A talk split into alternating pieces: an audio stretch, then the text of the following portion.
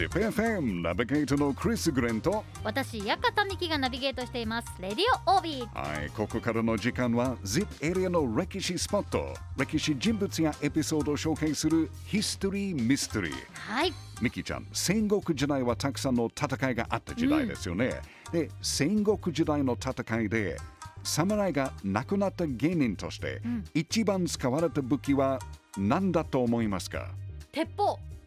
鉄砲鉄砲。おお鉄砲が一番。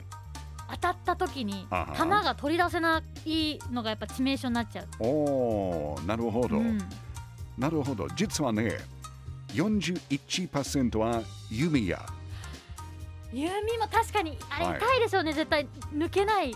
そして痛い速いですよね。速い。ううんわ19%がはい火縄銃、まあ鉄砲ですね。少ないんですね。少ないです18%は槍、うんやり。うん、10%は石。あ。石を投げることが結構多かった。あ、痛いよ。そして戦国時代。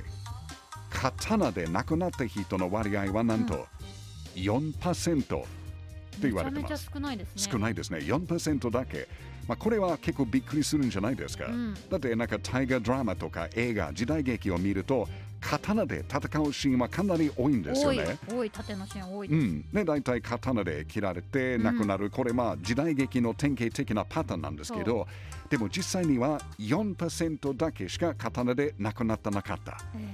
びっくりするですね。なんかいつもあのその刺されたおおみたいなあのすごい演じてるシーンあるじゃない。あれを見て痛そうと思って。でも血が出てないっていうの。まあそれからあのテレビですからね。はいあの。4%なんですね。4%だけです、はい。ちなみに日本刀を作っている場所として歴史的にはね有名な地域が5つありますね。うん。どこかわかりますか？岐阜県。おお岐阜県はそうですね。岐一つは大和ということ現在は奈良県二つ目は山城現在の京都、ん。三つ目は備前ということは岡山県、四つ目は総州現在の神奈川県で今言った通り美濃が五つ目ですね、美濃ということは岐阜県です。はい。あの特に関石ですよね、うんうんうんうんはい、岐阜県の関石は今も刃物の町っていうもあの有名なタイトルなんですけど、まあ、これからはもともと日本刀がルーツです。はい、日本刀の職人さんっていうことはあの東証さんたちの最高の技術を使って、今も包丁とかナイフ、ハサミなどの刃物を作っているから刃物の町っていうことですね。うんで実は僕もなんか関の包丁を持ってます。多いの？うん、もう本当によく切れる。関の刃物は本当に素晴らしいですね。で、折れない、曲がらない、よく切れる刀として、関刀は侍として大人気なものでした。へはい、で日本刀は、まあ、今も、えー世界中で有名なんですけど、はいミキちゃん、日本刀はどうやって作るか知ってますか？日本刀ですか？は鉄を伸ばしてい。うん。カンカンカンって熱して伸ばしていくはい。磨いていくそうですよね。まあ、日本刀の刃の部分の板料は鋼ですね。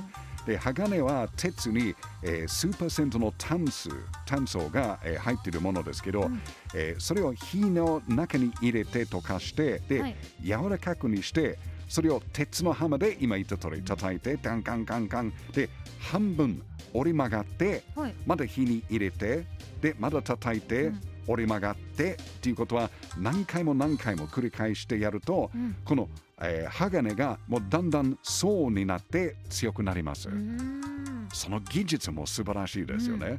でこれでまずは、まあ、折れない曲がらない日本刀の強い刃の部分を作るという状態です。はいはい、で現在岐阜県をベースにしている日本刀の職人さん、まあ、東証さんはおよそ10人なんですけど、10人10年だけです。はい。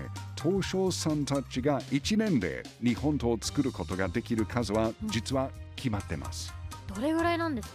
いくつと思いますか？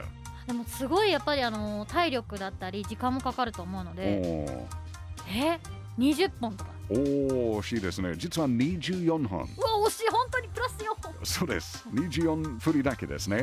ってことは月に2本しか作られない。ってことを考えるとどんなに貴重なものか分かりますよね。はいはいそれでもなんか伝統的な技術がこの ZIP エリアに残っているというのは本当に素晴らしいことです。もちろん日本とはもう葉の部分だけじゃなくて葉を研ぐ研ぎ師とかつかつかまき師とか唾を作るつばしなど本当にたくさんの職人さんの手によって作られますよね。ということを考えると日本とは武器ですけどはいよく切れるけど強いという機能性だけじゃなくて日本の素晴らしい伝統技術が詰まった美術作品と思った方がいいと思いますね。はい、この ZIP エリアは侍や戦いの歴史だけじゃなくて日本の伝統的な素晴らしい作品の一つ日本との歴史が残る大切な地域です。はいやっぱり ZIP エリアの歴史って面面白白いでいですね。ZIPFM History Mystery. 今日は折れない曲がらないよく切れる日本と特に ZIP エリアの赤道のことについて紹介しました。クリスさんでいろんな歴史のコレクションあると思うんですけど、はい。そこにもやっぱ日本刀っていうのは？日本刀は、うん、あります。お。いくつくらい？それはどこのえっとものなんですか？赤道は2本ありました。すごい、はい一昨年で売りましたけど。はい残念。また赤道買わなきゃダメです。買うんですね。はい ということでヒストリーミステリー来週もお楽しみに。